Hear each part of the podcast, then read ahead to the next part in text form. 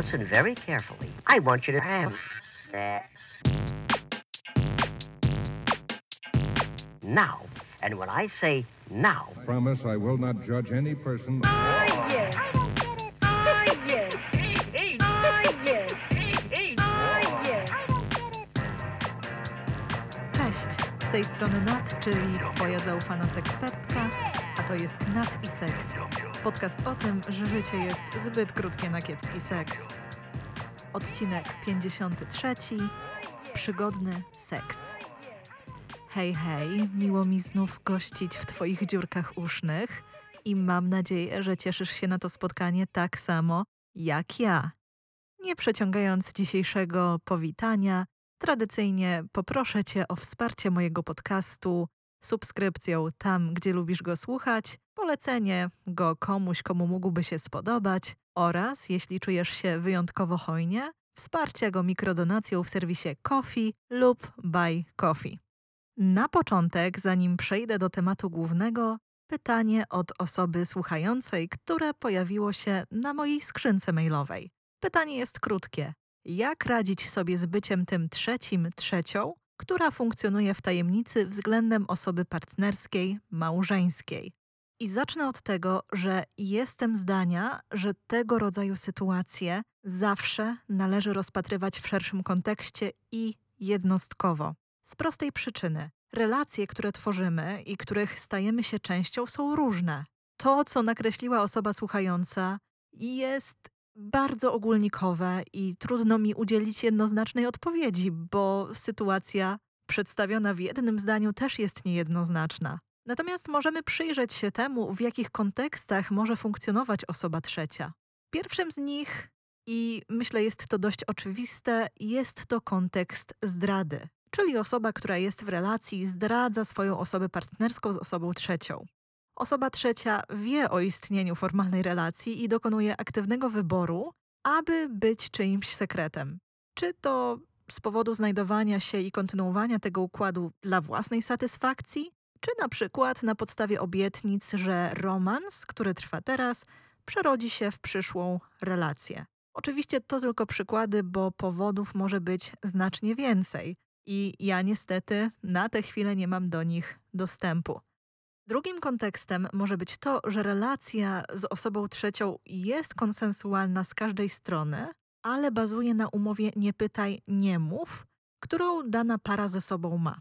W takich sytuacjach osoby będące w relacji zgadzają się na seks czy inne intymne kontakty z innymi osobami, ale nie chcą się tym ani dzielić, ani słuchać o przygodach osoby partnerskiej, też oczywiście ze swoich powodów. Te dwa konteksty odróżnia od siebie element zgody ze strony osoby partnerskiej, małżeńskiej. Gdybyśmy z osobą pytającą znalazły się w sytuacji gabinetowej i padłoby to pytanie, zaczęłabym od prośby o nakreślenie sytuacji, aby dowiedzieć się, z czym konkretniej ona potrzebuje sobie poradzić. Czy z trudnymi emocjami towarzyszącymi temu, że ktoś z nią kogoś zdradza, czy może z tym, że w jej wizji ekspresji seksualnej, w jej potrzebach, ważne jest to, aby w strukturze niemonogamicznej tworzyć relacje i więzi również z osobami partnerskimi. A mówiąc relacje, mam na myśli coś tak prostego jak po prostu poznanie się, wiedzenie czegoś o sobie, wiedzenie, że się istnieje. Potrzebowałabym więc namierzyć, gdzie leży to cierpienie, z którym osoba się zgłasza i co sprawia, że pomimo cierpienia decyduje się kontynuować ten układ. Bo często są to bardzo silne emocje, bardzo silne uczucia, z których trudno jest zrezygnować, które trudno tak po prostu wyeliminować, pomimo dyskomfortu, który się pojawia. Jedyne, co mogę więc poradzić na teraz, bardzo doraźnie, to przyjrzenie się sobie i swoim potrzebom wokół relacji seksualnych lub romantycznych, lub romantyczno-seksualnych i towarzyszących im ekspresjom. Mówiąc prościej, czego chcę, czego potrzebuję i jak te chcenia i potrzeby zaspokaja ten układ, w którym teraz funkcjonuję, co mnie w nim trzyma. Dalej, jaki byłby pożądany scenariusz, idealne rozwiązanie tej sytuacji. I jeszcze dalej, jeśli mam sobie wyobrazić trwanie tego układu przez kolejne 6, 12, 18 miesięcy, jak się z tym czuję, Jakich doświadczam emocji? Czy to, co przeżywam, mi służy i sprzyja temu, gdzie chcę być seksualno-romantycznie w przyszłości? I być może na co liczę? I jakie widzę szanse, że to, czego pragnę, rzeczywiście nastąpi? Bo pamiętajmy, że bycie czyjąś tajemnicą to ogromne obciążenie, zarówno dla jednej, jak i drugiej strony, z którym nie każdy potrafi sobie poradzić i też nie musi, bo samo bycie tajemnicą, bycie czyimś sekretem, no i przymus z tym związany, może wywoływać ogromnie trudne emocje, a więc powodować u nas stan większej podatności na przykład na manipulacje, gaslighting czy podejmowanie decyzji, które niekoniecznie podejmowałoby się w innych okolicznościach. Zdaję sobie sprawę, że zarówno moja odpowiedź, jak i pytanie, które mi zadano, są bardzo niejednoznaczne, ale mimo wszystko mam nadzieję, że osoba pytająca znalazła chociaż odrobinę jakiś okruch dla siebie, który być może dał jej nadzieję lub pozwolił przybrać nieco inną perspektywę.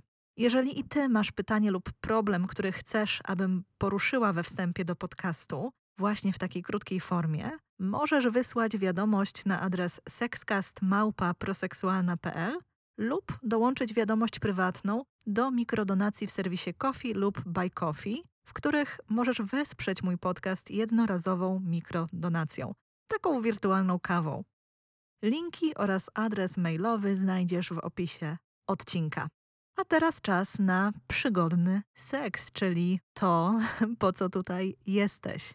Zacznijmy od zdefiniowania, a właściwie próby zdefiniowania przygodnego seksu. Tutaj posłużę się pracą Alison Moon, edukatorki seksualnej i autorki, która określa tym mianem seks, który odbywa się poza ramami jakiejś umownej lub formalnej instytucji. Tą instytucją może być małżeństwo, relacja partnerska czy inny trwały układ, jakaś umowa między dwiema osobami, której elementem jest seks. Moon uznaje też, że jest to seks pozbawiony elementu transakcyjności, a wręcz transakcyjność seksu podważający. Bo pamiętajmy, że w relacjach seksualno-romantycznych czy czysto seksualnych seks często jest elementem niepisanej umowy między osobami, a raczej uprawianie seksu jest elementem takiej umowy. I to na pracy Alison Moon, przewodniku zatytułowanym Getting It, oraz własnych doświadczeniach bazuje, przygotowując ten odcinek, a właściwie bazuje, nagrywając ten odcinek. Myślę, że warto zacząć od podkreślenia, że przygodny seks nie jest dla każdego, a angażowanie lub nieangażowanie się w taką formę seksu nie jest wyznacznikiem czyjejś wartości czy seks pozytywności. Wspominałam już wcześniej o pułapce tożsamości seksualnej, czyli uznawania się za osobę otwartą seksualnie i to, jaką presję może to wywierać presję, aby podejmować różne działania. I podkreślam, tak jak nie każdy musi odnaleźć się w BDSM, czy seksie grupowym, czy wielu innych formach ekspresji seksualnej, tak samo nie każdy znajdzie spełnienie w przygodnym seksie. Zdaję sobie sprawę, że wiele porad, które dziś usłyszysz, równie dobrze odnosi się do seksu, nazwijmy to nieprzygodnego, czyli na przykład seksu w relacji. Zatem nawet osoby, które średnio interesuje temat seksu przygodnego, też mogą skorzystać z informacji zawartych w dzisiejszym odcinku. Zaczęłabym od tego i być może wzbudzi to pewien opór, ale pójdźmy za tym, że przygodny seks to seks dla seksu. Czyli jest to taki seks, który służy wyłącznie doświadczeniu przyjemności w danym momencie, a nie na przykład umocnieniu relacji, poczęciu czy czemuś w przyszłości, na przykład stworzeniu związku. Nie oznacza to jednak, że wobec tego musi być kiepski, a podczas akcji my musimy godzić się na wszystko, co jest proponowane, nawet jeśli z daną osobą spędzimy wyłącznie kilka chwil i nigdy więcej jej nie zobaczymy. Wprost przeciwnie. Musimy pamiętać, że ludzie decydują się na przygodny seks z różnych powodów. Na przykład chcą doświadczyć fizycznej bliskości, bo kręci ich flirt i poszukiwanie potencjalnej osoby partnerskiej, bo chcą poczuć się atrakcyjnie, bo szukają akceptacji, bo chcą przeżyć coś nowego, bo uwielbiają różnorodność i przeglądanie się w większej liczbie oczu, lub po prostu dlatego, że lubią seks. Nie ma powodów bardziej czy mniej wzniosłych czy ważnych, natomiast tutaj podkreślę, że niektóre pobudki mogą wiązać się z podejmowaniem bardziej ryzykownych zachowań, na przykład gdy przygodny seks zasilany jest chęcią odegrania się na kimś, zrobienia komuś lub sobie na złość. Warto więc przyjrzeć się sobie i swoim działaniom wokół przygodnego seksu, aby móc się o siebie odpowiednio zatroszczyć. Równie warto jest przyjrzeć się przekazom i przekonaniom na temat przygodnego seksu i tego, jak one na nas wpływają. W naszej kulturze, jak i w wielu innych, przekonanie, że przygodny seks jest pusty, a osoby go uprawiające nieszczególnie godne szacunku, są nadal bardzo żywe. Zastanów się więc, jakie przekazy wpływają na ciebie i twoją ekspresję seksualną, na to, na co sobie pozwalasz, na co sobie nie pozwalasz, a także na to, na co pozwalasz lub nie pozwalasz innym. I to pozwalanie jest bardzo symboliczne, bo nie chodzi tylko o to, na co pozwalamy drugim osobom w łóżku, aby robiły to nam, tylko ogólnie na ile czujemy komfort lub dyskomfort związany z czyjąś ekspresją seksualną, która w ogóle nas nie dotyczy. Budowanie zdrowej relacji z przygodnym seksem, jeżeli oczywiście chcemy go uprawiać, pragniemy go, jest bardzo ważne. I przyszedł mi do głowy taki pomysł, że być może warto stworzyć sobie wokół niego osobisty regulamin, który pozwoli nam zaopiekować się sobą w kontekście przygodnego seksu. Temat osobistych regulaminów podsunęła mi pewna wspaniała kobieta Marta i nie wiem na ile chce być wywołana na środek, zwłaszcza w kontekście przygodnego seksu, więc na tę chwilę zostawmy samo imię, ale to dzięki niej sama mam swój osobisty regulamin, który traktuję jako gest troski ze strony Nat, która znajduje się w dobrym miejscu, wobec Nat z przyszłości, której z różnych powodów może być trudniej podjąć decyzję dotyczącą danego tematu. Ten mój regulamin dotyczy kwestii pracy, kontaktów towarzyskich i tym podobnych obszarów, ale możemy przyłożyć go równie dobrze do przygodnego seksu. Bo sporządzenie takiego regulaminu polega po prostu na namierzeniu obszarów, które dotąd budziły wątpliwości, czy były źródłem jakichś trudności, lub w trybie przypuszczającym mogłyby mieć miejsce, i to namierzenie służy temu, aby następnie stworzyć prywatne warunki korzystania z usługi. Tutaj duży cudzysłów, rzecz jasna. Czyli pewien system zasad podpartych naszymi wartościami czy potrzebami, który ułatwi nam podejmowanie decyzji w przyszłości. Przygodny seks możemy więc podzielić na różne obszary, dla których wymyślimy swoje zasady w zgodzie z samymi sobą. Dla przykładu, jednym z obszarów może być zdrowie intymne. Możemy ustalić ze sobą niepodważalne sposoby troszczenia się o swoje zdrowie, na przykład przy pomocy metod barierowych czy proszenia drugiej osoby o wyniki badań, a także możemy zawrzeć to, jakie działania podejmiemy, gdy na przykład metody barierowej lub wyników badań nie będzie, bo może to być na przykład całkowita rezygnacja z intymności, czy zaproponowanie wspólnej masturbacji albo, dajmy na to, seksu przez ubranie. To oczywiście będzie kwestia bardzo indywidualna. Wracając jednak do przygodnego seksu. W moim odbiorze jest to seks, który jak każdy inny priorytetuje przyjemność każdej ze stron i jest grą zespołową, podczas której każda z osób powinna czuć się spełniona. Często błędnie zakłada się, że przygodny seks pozbawiony jest elementu troski o drugą osobę, że bazuje wyłącznie na chęci zaspokojenia własnych potrzeb i poniekąd używaniu drugiej osoby jak narzędzia dla własnej przyjemności. I nie twierdzę bynajmniej, że osoby angażujące się w przygodny seks w ten właśnie sposób istnieją, bo to byłoby kłamstwo, zapewne istnieją. Jestem jednak zdania, że dobrze jest rozwalać tego rodzaju mity i budować lepszą przyszłość, a może lepszą kulturę przygodnego seksu. Bo przygodny seks nie oznacza wcale nieprzemyślany, całkowicie przypadkowy. Masz prawo uprawiać go na własnych warunkach, decydując gdzie, kiedy i w jakich kontekstach czy układach będzie miał miejsce. Bo w przygodny seks można angażować się zarówno z osobami, które się już zna, lub z kimś nowo poznanym, a nawet całkowicie anonimowo, w zależności od własnych preferencji. Podczas przygodnego seksu powinno się więc rozmawiać.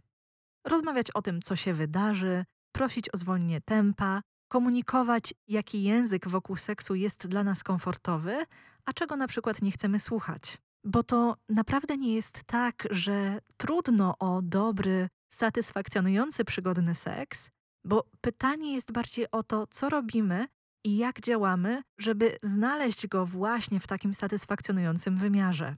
Dlatego tutaj raz jeszcze powtórzę, że bardzo ważne jest w tym kontekście zrozumienie własnych potrzeb i oczekiwań, i też wypracowanie pewnych pomysłów, jak możemy komunikować o nich już na etapie poznawania się, dokonywania wstępnych ustaleń, jednocześnie zachowując świadomość, że seksualna niekompatybilność może ujawnić się na każdym etapie. Bo podejdźmy do seksu jak do tańca. Załóżmy, że z drugą osobą umawiamy się, że będziemy razem tańczyć. Problem w tym, że ja mam w głowie tango, a druga osoba makarenę. Więc musimy chyba ustalić na podstawie własnych umiejętności i preferencji, jak będzie wyglądał nasz wspólny taniec. Kiepsko jest podchodzić do czegoś wspólnego z zacietrzewieniem, że tylko tango, czyli albo będzie po mojemu, lub tylko makarena, czyli druga osoba przeforsuje swoją wizję, albo nic innego. Wiedza, na co się umawiamy i piszemy, a niekoniecznie taplanie w domysłach, to podstawa konsensualnej relacji, nawet jeżeli ona jest tylko tymczasowa. I bazując na tym dodam, że w przygodnym seksie penetracja nie jest ustawieniem domyślnym. Mówię to jako osoba z pochwą, która ma na swoim koncie doświadczenia przygodnego seksu z osobami z penisami i które w absolutnej większości przypadków uznawały, że penetracja musi być, jak kompot do obiadu. Natomiast wcale nie jest to tak oczywiste. Penetracja pochwy penisem, a także palcem, dildem czy innym gadżetem, jak każdy inny akt podczas przygodnego seksu, jest po prostu opcją, na którą dwie osoby muszą wyrazić zgodę. Pamiętajmy, że nie wszystkie osoby lubią stymulację wewnętrzną lub z różnych powodów mogą się w nią angażować. To samo tyczy się oczywiście penetracji anusa lub ust. Będę więc powtarzać do znudzenia. Przestańmy postrzegać akt penetracji ciała jako coś niezbędnego, aby uznać, że seks między nami miał miejsce. Przygodny czy nie. Bo pamiętajmy, że uprawianie seksu też jest umiejętnością. To nie tak, że rodzimy się z pewnym mistrzostwem w technikach seksualnych, bo oczywiście seks ma element instynktowny, ale wiele jego elementów to jest po prostu kwestia zdobywania umiejętności. Dlatego każdy kontakt seksualny to okazja, aby nauczyć się czegoś nowego, a to jest możliwe tylko wtedy, gdy naprawdę zaciekawimy się drugim człowiekiem, jego stylem uprawiania seksu i potraktujemy sytuację przygodnego seksu również jako przestrzeń do eksperymentowania, dowiedzenia się czegoś o drugiej osobie, a także o nas samych. Podejmujemy więc decyzję, jak możemy wspólnie cieszyć się tym, co nas kręci, stawiając sobie za jedyny cel przeżywanie przyjemności i być może jej maksymalizowanie. Myślę też, że w kontekście przygodnego seksu warto też poruszyć kwestię uczuć i zapałania uczuciem do osoby, z którą taki seks się uprawia. Często o uczuciach mówi się jako o czymś niepożądanym. Na przykład miał być tylko seks, a tu nagle ta osoba pojawia się w myślach, fantazjach, no i jest na naszym radarze dużo częściej niż byśmy sobie tego życzyły czy życzyli. To może się zdarzyć i nie oznacza, że robi się przygodny seks źle. Trudno bowiem oczekiwać, że intymny akt, jakim jest seks, nigdy nie będzie wywoływał uczuć. Oczywiście są osoby, u których nie będzie i to jest jak najbardziej okej, okay. ale równie okej okay jest na przykład zakochać się w drugim człowieku. I najgorsze, co można wówczas zrobić, to próbować ignorować to uczucie, bo jego spychanie nie sprawi, że ono zniknie. W takich sytuacjach myślę, że warto spojrzeć na to uczucie, na przykład zakochanie inaczej. Na przykład jak na wyraz głębokiej troski o drugą osobę, zaangażowania w nią, w jej doświadczenia, z jednoczesną akceptacją, że ona może tych uczuć nie odwzajemniać. I wówczas na tej podstawie warto podjąć decyzję, co robimy z tym dalej. Czy kontynuujemy ten układ, czy na przykład decydujemy się go w sposób kulturalny zakończyć. Co jednak robić, gdy przygodny seks budzi trudne emocje? Na przykład, gdy po seksualnej przygodzie czujemy się nieswojo, coś nam przeszkadza, coś uwiera. Przede wszystkim warto zastanowić się, czy problemem nie jest przypadkiem seks. Czy na przykład odbywa się, przebiega tak, że niekoniecznie sprawia nam przyjemność, nie nagradza nas i dalej, bazując na tym, zastanowić się, co możemy w seksie poprawić. Bo czasem trudność opiera się na tym, że nie bardzo wiemy, kim jesteśmy w seksie, jak możemy wyrażać swoje potrzeby i pragnienia, co owocuje przyjmowaniem seksu, jaki jest nam dany, czyli przyjmowania bezwarunkowo tego, co proponuje druga osoba. Albo uprawiamy seks z nieodpowiednimi osobami. To też może się zdarzyć. Tu warto więc popracować nad nauczeniem się stawania w seksie po swojej stronie, czyli wyrażania potrzeb, komunikowania pragnień, a także bardziej intencjonalnie podejść do poszukiwania i wybierania osób partnerskich, jednocześnie dając sobie przyzwolenie na to, aby wymiksować się z kontaktu, który na którymkolwiek etapie zaczyna budzić dyskomfort. Chodzi mi o to, że nie musisz zaciskać zębów i doprowadzać sytuacji do końca, powtarzając sobie, że to potrwa tylko kilka minut i jakoś to przetrwam.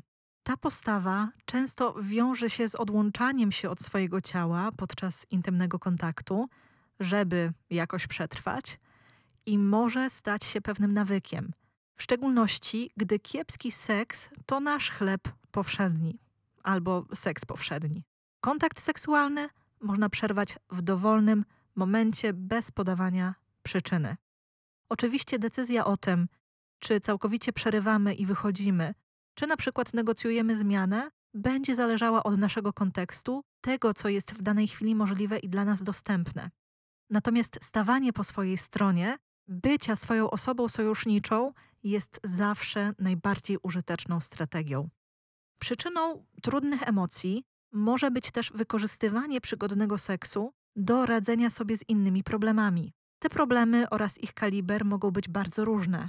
Stres, napięcie, obniżona samoocena, konflikt czy niezaadresowana trauma. Od razu podkreślę, mam szacunek do tej strategii, czyli do przygodnego seksu, jako czegoś, co na teraz pozwala przetrwać.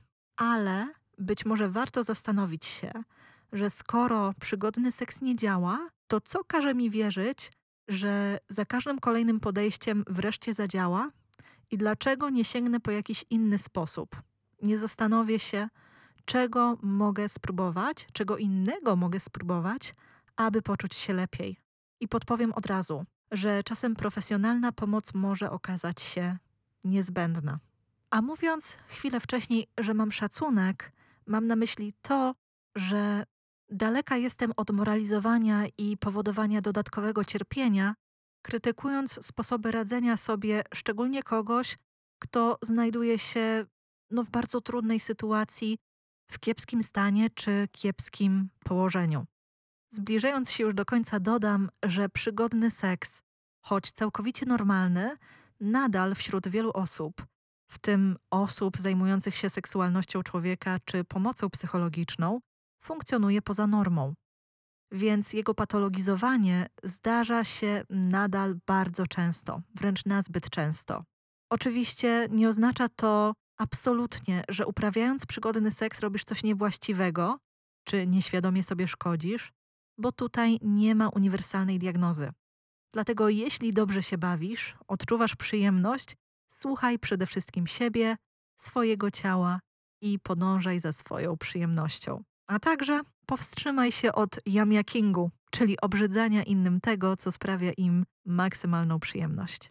Tym samym życzę Ci wszystkiego seksownego i mam nadzieję do usłyszenia już wkrótce. Trzymaj się ciepło. Pa!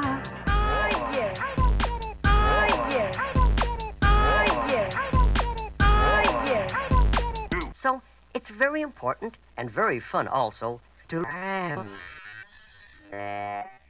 Now,